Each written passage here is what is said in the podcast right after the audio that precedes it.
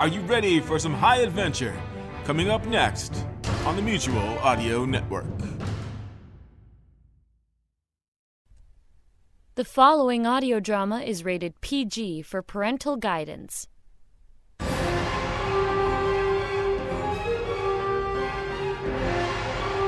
The Hawk Chronicles follow the adventures of Detective Kate Hawk, who went from a Baltimore police detective to intergalactic investigator, from fighting crime on the streets to crime in the stars.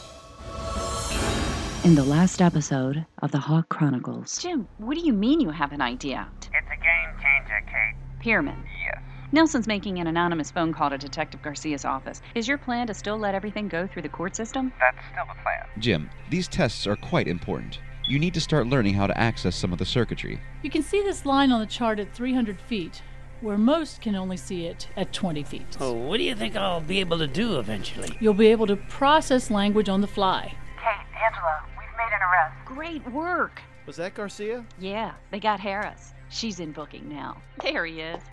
Contemplating your escape, Jim? Ah, no, I was just admiring the view, especially that wood duck. That house must be half a mile from here. It's actually 860 yards. I have to confess, though, Kate, this whole thing it bothers me a bit. You were off in Denmark chasing a dangerous fugitive who nearly killed you, and I got my butt shot. It was your head. Are you sure you still want me? I want you to be my partner. But I'm your partner already. No, my business partner. and now, episode 27 A Fork in the Road. I've thought long and hard on this, and I think it's a great plan. All right, let's hear it. What's your big plan? The BH Detective Agency. Barnes and Hawk. What? Are you crazy? Okay, the HB Detective Agency. You get top billing. Think of it, Kate. Our own detective agency. You and me. Uh, Jim, how. I mean, what. What would we investigate? I can't just jump up and leave the force to spy on cheating husbands or find lost cats. Kate, think this through. Your little jaunt to Denmark. How were you able to pull that one off? I had comp time coming. Yeah, and you were lucky that you could wrap things up over the weekend. Now, what happens when you get an assignment that might take a whole week or or a month? How are you going to do that? With me, the detective agency would be your cover. You'd come and go just as you please. Jim, I've worked too hard to get where I am now, just to throw it all away. To be truthful, I'm not fully committed to joining the IDF on a full time basis. I may be in their administrative system and have the badge and all, but I'm not yet committed to being a full time IDF agent. Y- You're not. No, I'm not. And what about your father? What about him? Without the IDF, how do you plan to find your father? You think they're just going to let him go and he'll come waltzing back into your life? I don't know what I think right now. Things are coming at me a little too fast. Well, I'm going what? Going. going where? to the IDF. For me, it's a no brainer. I know the department's going to put me out to pasture. Well, this old warhorse has a little left in him. The IDF has given me these new abilities, and I plan to use them. Take me up on my offer. Well, we can pick up right where we left off, catching the bad guys. Even though they might be little gray ones with big black eyes? Especially them. Look, Jim, I need to give this some serious thought.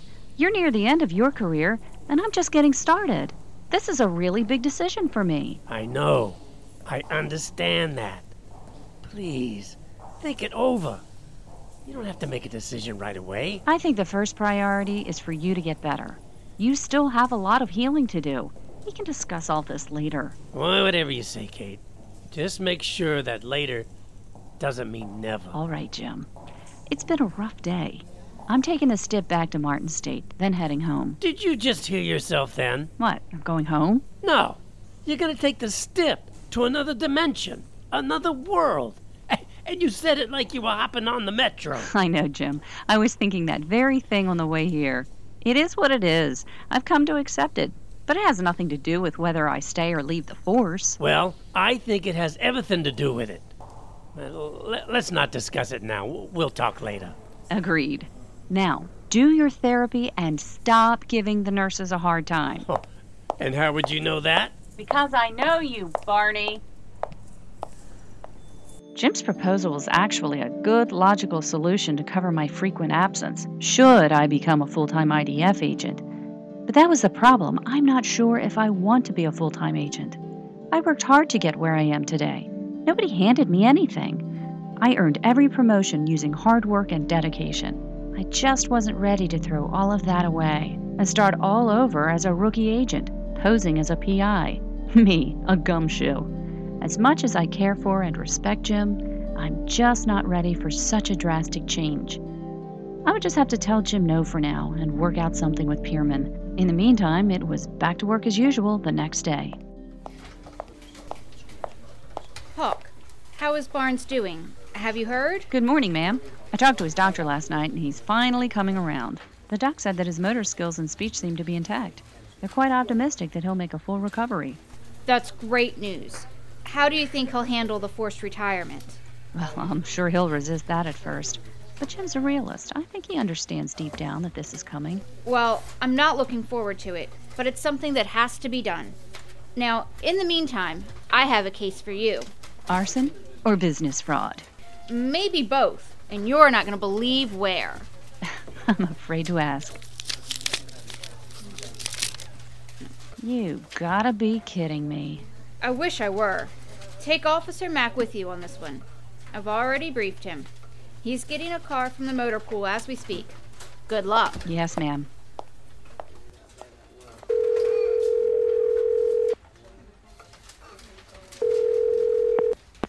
Pierman, Please tell me you don't have another dimension jumper on the loose.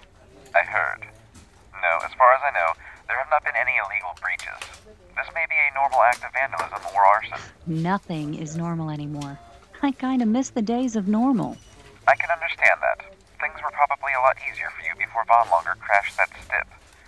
But even if he didn't crash, we'd still be here, among you. At least you know now that we're here. I'm not really sure which scenario is best right now. Speaking of scenarios, did Barnes talk to you about his proposal?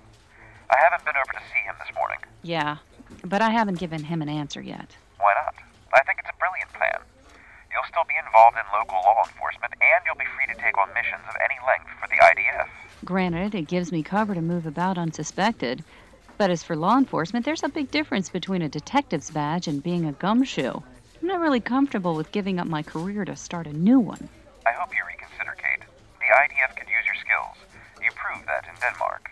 I appreciate that, but you're asking me to make a life altering decision. I've wanted to be a cop since I was a little girl. I've worked very hard to get where I am today, Pierman. It's hard to just walk away from all that. And all the people who've helped me along the way. Like Detective Barnes? Jim wouldn't be there if he wasn't being forced to retire. And he wouldn't have had to retire if he hadn't been shot investigating the stip. Well, this is your decision to make. I just hope you weigh all the factors and come down on our side. Whatever I decide, I hope you and Jim both will honor it. Now, if you'll excuse me, I have some real police work to do.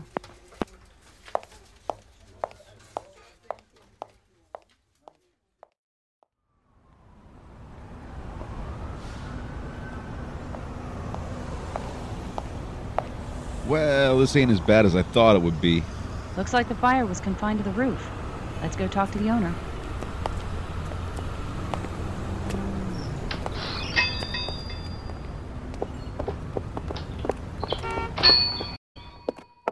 Detective Hawk! I can't believe this. After everything we went through with the prank, then Jeremy running off, now this? Who would do something like this? Miss Florina, I have no idea. When I saw that it was your store, I just felt sick about it. Was anyone hurt? No, it happened in the early morning hours. No one was here yet. They just now let me back in. The fire marshal said the damage was superficial. It was my spaceship mostly. Your what? My spaceship! I had a carpenter friend of mine build a replica of the monument, just like the one that was up here. We were going to use it in that UFO TV show I mentioned to you.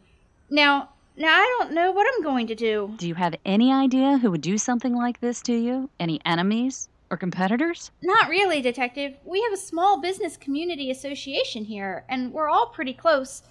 I can't imagine who would do this. We haven't had a chance to talk to the fire marshal yet, but did he give you any indication what may have started the fire? All he would say was the base was intact, so it looked like the fire started at the top of the structure and burned its way to the bottom.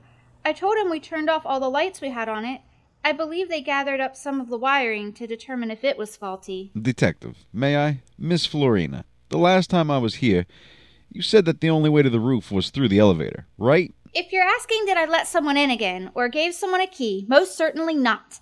And just for the record, I didn't start this either. My business was back on top, and I was looking at some free publicity and national TV coverage.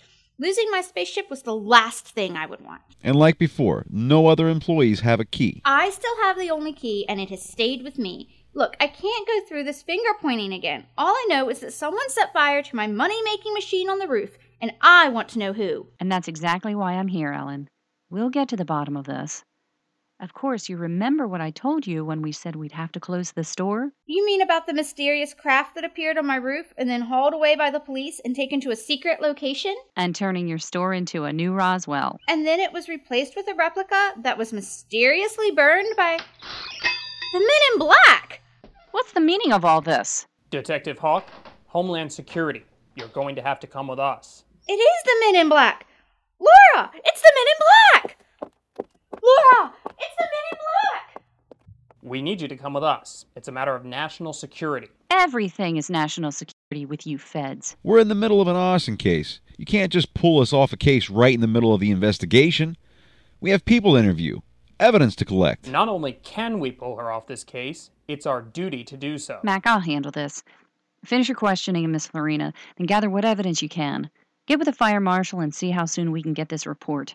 I'll meet you back at the station, assuming these gentlemen give me a ride. I'll have a full report ready for you.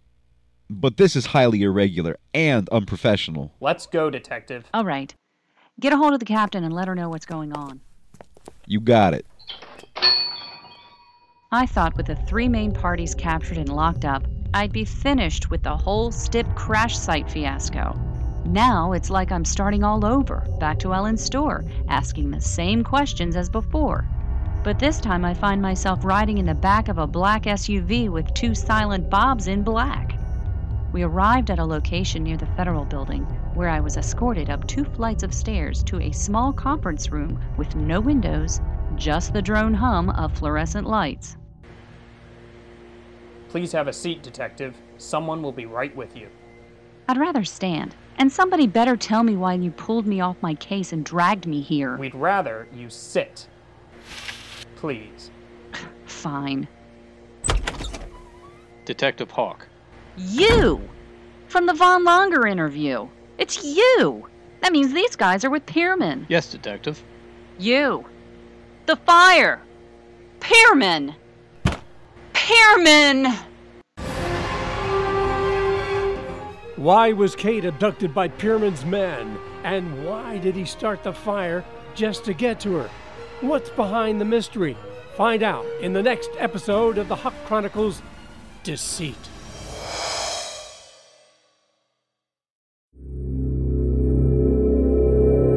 Chauncey Haworth, Mark Slade, and Lothar Tuppen. The demented minds behind the Twisted Pulp Radio Hour bring you Twisted Pulp Magazine. A journey beyond surreality to worlds you never knew or hoped existed. Worlds of the supernatural. Worlds of dark satire. Worlds of nightmarish futures. Twisted Pulp Magazine. If you thought the 21st century was weird enough already, think again.